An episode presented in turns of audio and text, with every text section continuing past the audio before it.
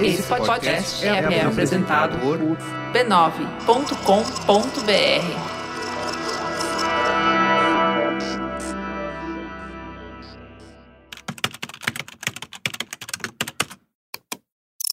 Um homem de uns 30 anos entra numa.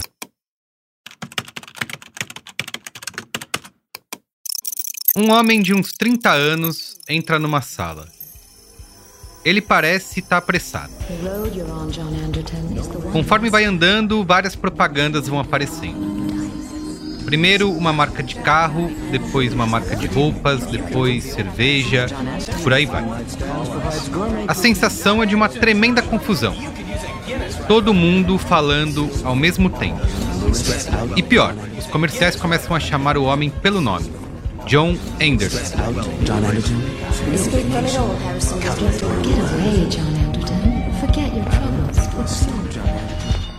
Para onde quer que John Anderton desvie a cabeça, uma luz brilha nos seus olhos. Isso indica que algum computador leu a sua retina e processou os seus dados biométricos. E assim, uma propaganda personalizada é exibida. E tudo isso num piscar de olhos.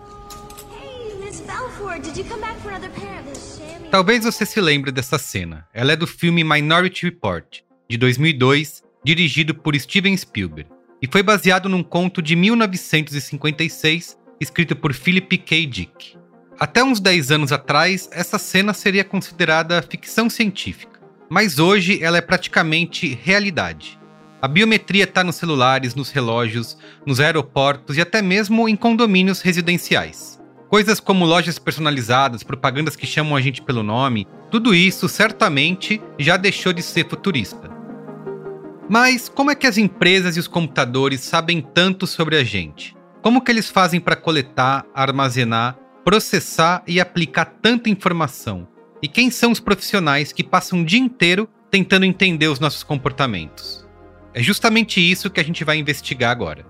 Eu sou Carlos Merigo e essa é a segunda parte do Evolução do E-Commerce, um especial do Braincast apresentado por Americanas Marketplace. Nessa série eu tô te mostrando como a gente saiu do amadorismo completo para a complexa ciência dos dados e da automação. E vamos vislumbrar também um possível futuro disso no metaverso.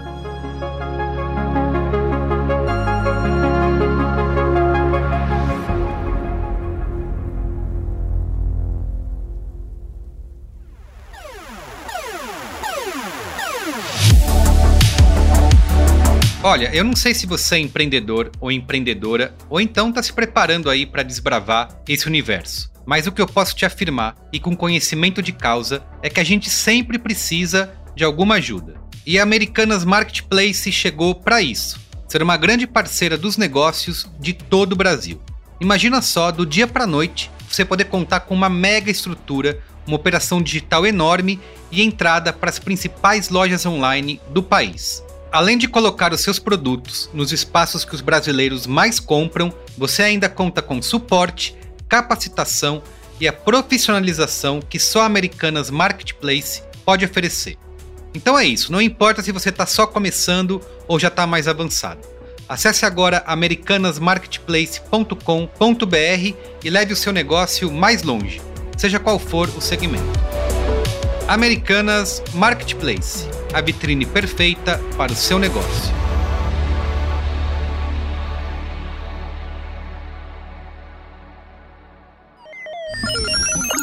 Personalização em massa. Usar informações pessoais para vender produtos sempre foi algo padrão na área do comércio. Por exemplo, pense nas vezes que você foi até um restaurante e o garçom se lembrava do seu nome ou até da sua comida favorita. Isso só foi mudar na era das grandes corporações, um período bem curto da história da humanidade, que começou ali depois do final da Segunda Guerra Mundial. Na era das corporações, nos acostumamos a comprar produtos criados para serem consumidos em larga escala. Comida processada, roupas com tamanhos padronizados, e que não servem bem em quase ninguém. Tudo vendido em lojas gigantes e impessoais. como você tratar de forma específica cada pessoa, porque a gente tem necessidades específicas. Esse é o William Lima. Ele já trabalha com coleta e processamento de dados há mais de 15 anos. Hoje em dia, ele supervisiona aplicativos de inteligência artificial. É lógico que dá para você agrupar, fazer vários grupos e subgrupos de, de necessidades, de dores, lógico que dá para ser feito, é, mas a, analisando cada, cada pessoa, a gente tem é, é, necessidades diferentes, né? Então, acho que um, um grande desafio desse é, é entender como, de uma forma, obviamente, não manual, né?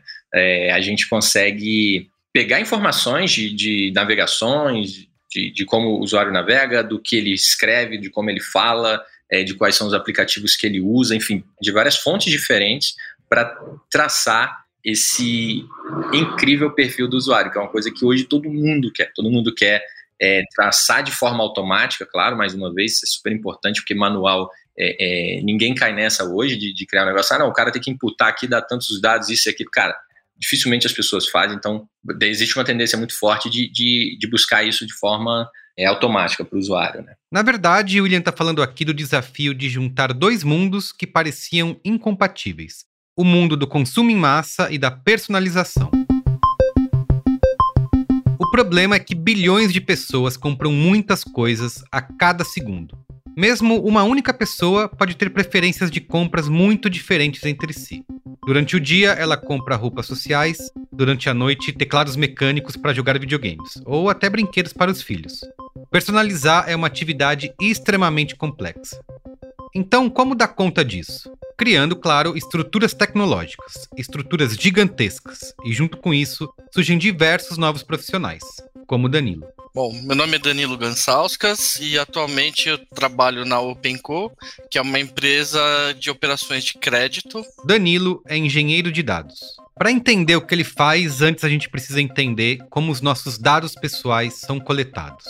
Isso acontece toda vez que acessamos um site, por exemplo. Na parte de e-commerce, assim, a gente tem assim, todo, toda e qualquer atividade que o usuário pratica dentro de um site, desde um clique, trocar de página, fazer uma pesquisa, que tipo de pesquisa, reclamações, né? Então, todos, tudo isso é, a gente chama de evento, e todos esses eventos ficam registrados na plataforma e eles são utilizados para algum tipo de finalidade, seja para entender qual que seria o, qual, o comportamentos do, do usuário, tendências de mercado, né, que nem no caso, na época o marketplace que eu trabalhei, ele trabalhava com a parte de imóveis, tanto para aluguel quanto para venda, né? Então a gente poderia podia enxergar ali qual, quais são as regiões que são mais procuradas em determinado período, quais são os tipos de imóveis que são mais procurados, cidades onde tem maior procura ou menor procura. Então a gente tinha até um time focado muito assim em pegar e criar essas análises exploratórias que a gente chama, né, para poder entender algumas tendências de mercado, seja também no, no preço do, do, do, que a gente pratica dentro do, das assinaturas, enfim. É assim, é um universo tão vasto assim, e ainda mais quando a gente fala marketplace, né? Você tem uma, uma questão que é o, o, nicho que o marketplace trabalha e fora uma série de outras regras que vão embutindo por conta da característica de cada empresa mesmo, né? Sim, você não entendeu errado. Todas as nossas atividades num site são gravadas. De modo geral, elas ficam salvas em arquivos de textos, que são chamados de cookies. Tenho certeza que você já ouviu falar dessa palavra antes. Sabe quando você entra num site e aparecem várias janelas chatas pedindo permissão para usar cookies? Pois é, imagine que por trás delas estão várias pessoas, como o Danilo. São engenheiros e analistas de dados que consomem mais cookies do que o Homer Simpson. My cookie! São petabytes diários de cookies. Sim, petabytes. É uma quantidade tão enorme de informação que ela ficou conhecida como Big Data. Esses dados são armazenados em milhares de computadores, mas não são computadores iguais aos que você tem em casa. São máquinas sem telas, chamadas de servidores. Eles ficam armazenados dentro de galpões de concreto do tamanho de estacionamentos. Esses galpões, por sua vez, são conhecidos como data centers. Hoje em dia, três grandes empresas controlam quase todo o mercado de servidores: Microsoft, AWS e Google. E eles vendem um serviço que ficou conhecido pelo estranho nome de computação em nuvem. Estranho porque não tem nada de leve e flutuante nisso. Computação em nuvem significa que pedaços das suas informações pessoais estão hospedados em data centers que estão espalhados pelo mundo. E esses servidores estão conectados entre si via internet, gastando enormes quantidades de energia e emitindo carbono na atmosfera. Conceito de Big Data, ele começou ali na década de 60, mais ou menos, que foi quando começou a serem criados aqueles data centers, né, que eram servidores que ficavam alocados fisicamente em, uma, em algum lugar e era onde que gerava todos esses dados dentro de grandes empresas, ali, de grande porte, né. Mas o Big Data mesmo, ele foi a começar a aparecer na década ali, no comecinho da década de 90. Hoje a gente gera ali em média ali por dia ali, acho que é 2,5 milhões de petabytes de, de, dados assim por dia, assim, é um negócio que a gente não consegue nem quantificar, assim, é, é muita coisa, assim, né? Trabalhar num volume desse, num computador só, ter um servidor só, é, ele não aguenta, não aguenta, é muita coisa. Então, por isso que esses, é, esses serviços clouds, eles vieram para resolver esse tipo de problema, né? Porque eles lá tem zilhões de, de computadores, onde você vai armazenando, você paga ali uma, uma mensalidade para deixar tudo armazenado, e aí você consegue estruturar, organizar, deixar tudo da melhor forma como você planejou, entendeu? Para atender o seu negócio, né? E a complexidade não para por aí. Por exemplo, há alguns anos vazou na imprensa americana que a tecnologia de cruzamento de dados do Facebook seria capaz de prever se uma mulher estava grávida antes mesmo que ela soubesse disso. Mas será que isso é mesmo possível? Eu não duvido, assim, por conta de várias coisas que eu vejo, assim, principalmente essa área, que, assim, né, quando a gente fala área de dados, a gente vê que tem, ela é desmembrada, assim, em vários pequenos universos, né? A gente tem, no caso ali, é, a parte da engenharia de dados, que é o que cuida da infraestrutura dos dados, né, que é o meu caso. A gente tem o pessoal do Analytics, que é o cara que faz é, algumas análises exploratórias, vem assim algumas alguma forma de você melhorar ou tirar ou, ou, excluir algum problema que você tem ali dentro do negócio. E você tem hoje o pessoal que trabalha lá com a parte de machine learning, né, que tem muita estatística envolvida, e ali eles fazem uma série de predições, né? Então, tem casos clássicos lá que também já fizeram do cara que ah, é, descobriram, deixavam a cerveja e as fraldas próximas, porque sabia que o cara que gosta de tomar, assistir futebol, ele vai comprar cerveja e tem que comprar fralda para criança, né? Então, é uma, uma coisa assim que parece não ter nenhum sentido, mas que você cruzando esses dados, você acaba achando às vezes esses tipos de oportunidades, entendeu? Eu acho que realmente é, é, esse poder computacional de você poder cruzar coisas diferentes e tentar achar um, uma lógica é, é, é muito bacana e traz coisas bem curiosas assim.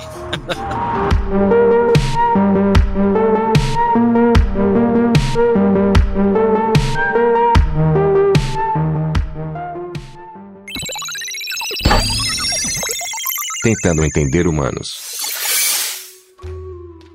Essa prática de coletar e processar informações em larga escala está longe de ser novidade. Dá até para dizer que foi uma coisa fundamental para o desenvolvimento da nossa civilização. Por exemplo, um dos primeiros registros históricos que a gente tem de uma coleta massiva de dados aconteceu na Judéia, no ano 6 a.C. Nessa época, o governador Publius Quirinos encomendou um enorme censo. Ele queria justamente saber o que faziam e como viviam os moradores da Síria romana. Só para você ter uma ideia da influência dessa coleta de Big Data das antigas, o Evangelho de Mateus usa esse mesmo censo para definir quando nasceu o próprio Jesus Cristo. Mas e a tal da machine learning e a inteligência artificial? Ou esses chatbots, né? Que são aquelas figuras que aparecem nos cantos da tela, sempre se oferecendo para ajudar a gente. Obviamente, tudo isso só pode ter aparecido nas últimas décadas, certo? Errado. Em 1964, o cientista alemão Joseph Weizenbaum estava metido em vários experimentos. Ele queria mapear e simular como as pessoas pensam. Só isso, né? Super simples mas mesmo após várias tentativas, ele não chegava a lugar algum. Foi então que o Eisenbaum teve uma ideia. Ele tentou desenvolver um programa para sacanear o jeito como alguns psicólogos interagem com os pacientes. E ele chamou esse programa de Elisa. Elisa é justamente o que a gente chama hoje de chatbot. Ela apenas repetia as frases que os usuários diziam para ela. Esse programa ganhou uma legião de fãs, começando pela própria secretária do Eisenbaum. Ela passava horas trancada numa sala se consultando, entre aspas, com a Elisa. And I asked her to my office and sat her down at the keyboard, and she began to type. And of course, I looked over her shoulder to make sure that everything was operating properly. After two or three interchanges with the, with the machine, she turned to me and she said, "Would you mind leaving the room, please?"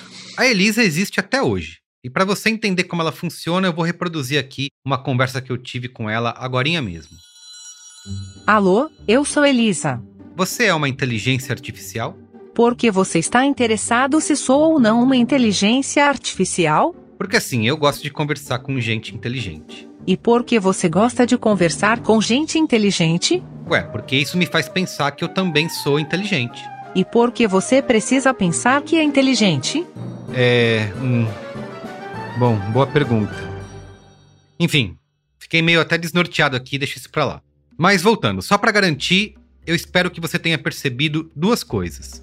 Um, não é de hoje que a gente tenta usar dados para entender e servir as necessidades humanas. E dois, esse é um caminho tortuoso e cheio de experimentações, com muita tentativa e erro. Bom, agora com licença que eu vou voltar aqui para minha conversa existencial com a Elisa. Computadores de bolso.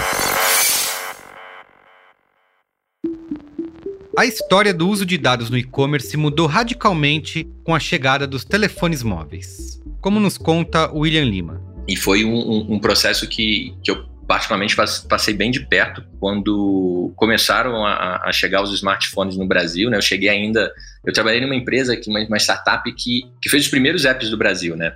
Chamava Go Mobile. Era uma derivação de uma, de uma editora e, e lá começou um núcleo pequeno, nem se falava tanto startup, mas era, enquanto modelo, bem ágil, uma, uma, uma startup, né? E a gente começou a programar ali. Eu particularmente peguei BlackBerry, Symbian, antes de chegar o Android ainda. O Android estava chegando, o iOS já estava rodando, tinha uns amigos que faziam iOS, e depois chegou o Android e falei assim, cara, esse bicho aí que eu quero desbravar, vamos desbravar esse Android, umas telinhas ruins, o Android 1.0, meu Deus do céu, tinha que pensar em tantas, tantas milhões de variações de coisas, era tudo muito, muito, muito manual. Na versão 2 já foi melhorando, enfim, por aí foi avançando, e eu sempre, desde esse início, já trabalhava um pouquinho de telemetria, sabe? Nem que fosse ali, sei lá, saber a localização do cara, é, mas daqui a pouquinho já veio movimento, velocidade, é, giroscópio, enfim. E aí você vai olhando e percebendo o quanto de informação, quanto de dado um smartphone pode te gerar. Né? Isso,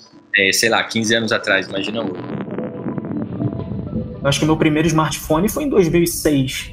Comprei um Nokia. Ainda era um negócio muito pequeno, a gente ainda não tinha a proporção que a gente tem hoje de, de uso e de tudo mais, mas só a possibilidade de eu estar, tá, sei lá, no centro da cidade, querendo achar uma farmácia, tirar um telefone do meu bolso e procurar num browser ali arcaico no Google que se tinha algum endereço de farmácia próximo, só isso dali já salvava muito a minha vida, sabe? Esse é o Eric Almeida. Ele é Product Manager na Darwin Seguros.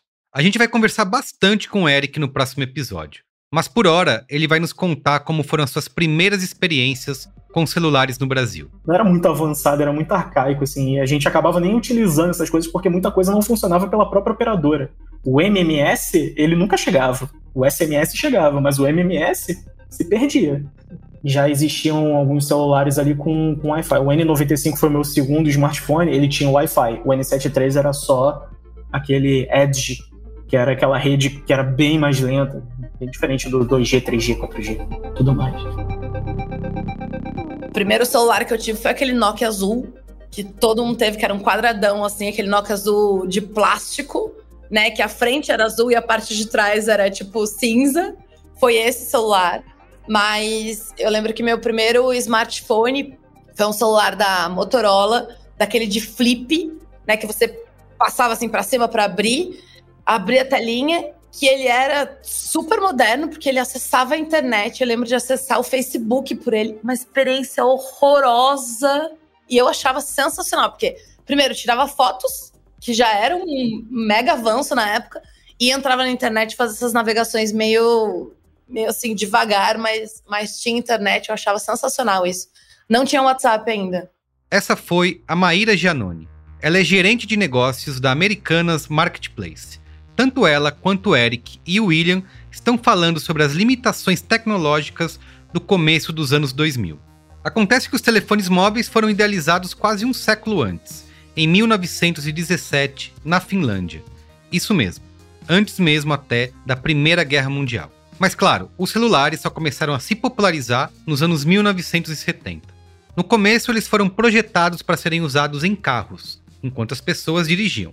Sim, é isso mesmo que você ouviu. Finding a phone in a car isn't that unusual anymore, except when it leaves the car for greener pastures, the high seas, or a leisurely lunch. Radio Shack keeps you in constant communication with their affordable, transportable cellular telephone. Hello? Martin Cooper, o engenheiro que criou o aparelho, conta como foi a primeira demonstração do Dynatac. Uh, was running the AT&T program, and I said, "Hi, Joel. It's Marty Cooper." "Hi, Marty," he says. "I'm calling you from a cell phone, but a real cell phone, personal, handheld, portable cell phone." There was silence at the other end of the line. To this day, Joel doesn't remember that call, and I'm not sure I blame him. De qualquer forma, os celulares só chegaram para a população nos anos 1990. E aqui no Brasil, ainda mais para frente, só nos anos 2000. Mas eu sei o que você deve estar pensando. O que mudou tudo mesmo foi um outro aparelho. This is a day I've been looking forward to for two and a half years. Esse foi o Steve Jobs no evento de lançamento do iPhone em 2007. Every once in a while, a revolutionary product comes along that. O aparelho parecia estar anos-luz à frente da concorrência. Juntava telefone com tocador de música e ainda navegava na internet. Tudo controlado por uma tela sensível ao toque.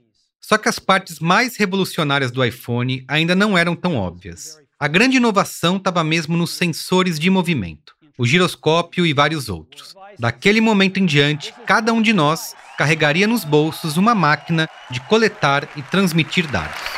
And we are calling it iPhone. Se estivesse vivo, o governador romano Publius Quirinos teria caído de costas. Agora não seria mais necessário mandar um monte de soldados coletar informações sobre a população. Nós mesmos estaríamos fazendo isso 24 horas por dia, o tempo todo. É uma série de coisas que juntas, né, tá proporcionando tudo isso que a gente está vendo hoje, né? Os celulares, de fato, né, eles, eles mudaram o, nosso, o jeito da gente se relacionar, né? Não, por que não também do jeito que a gente mexe com o negócio, né? Então, assim, tem total, assim, influência. E a gente também, e, e até é curioso, né? Geralmente nos marketplaces, mesmo assim, lá a gente também faz essa separação para entender o quanto que o pessoal atua com celulares, ou se a pessoa trabalha com notebook, se é um iOS, se é Microsoft, a gente consegue, se é Linux, né? Então a gente consegue traquear até para ver esse tipo de coisa também. Juntando essas peças do quebra-cabeça da história do e-commerce, as coisas finalmente começam a fazer algum sentido.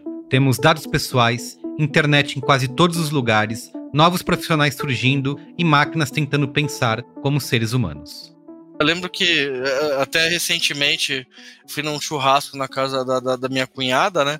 E aí chegou um casal de amigas dela, e aí conversando, sei o quê. Aí ela ficou assim, mas você trabalha no site? Eu falei, sim, eu sou engenheiro de dados do site. Aí primeiro que ela já nem sabia o que era engenheiro de dados. Depois ela falou assim, nossa, mas aquele site tem gente trabalhando. Eu falei, meu, lá são quase 1.500 pessoas trabalhando. Não é pouca gente não, cara. Se você soubesse o tanto de coisa que acontece ali por debaixo dos panos, você fica doido. Bom, mas ainda falta uma parte muito importante aqui da nossa jornada. É que não basta vender, não basta nem mesmo comprar. É preciso entregar. E esse é o assunto do nosso próximo episódio: o multiverso das entregas.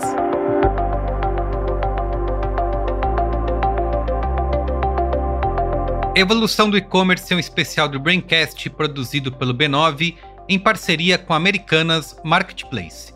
Apresentado por mim, Carlos Merigo, a direção e produção é de Alexandre Potashev, roteiro e entrevistas Eduardo Fernandes, a edição é de Gabriel Pimentel, identidade visual por Gabriel Castilho, Coordenação digital, AG Barros, Débora Estevô e Gabriel Castilho.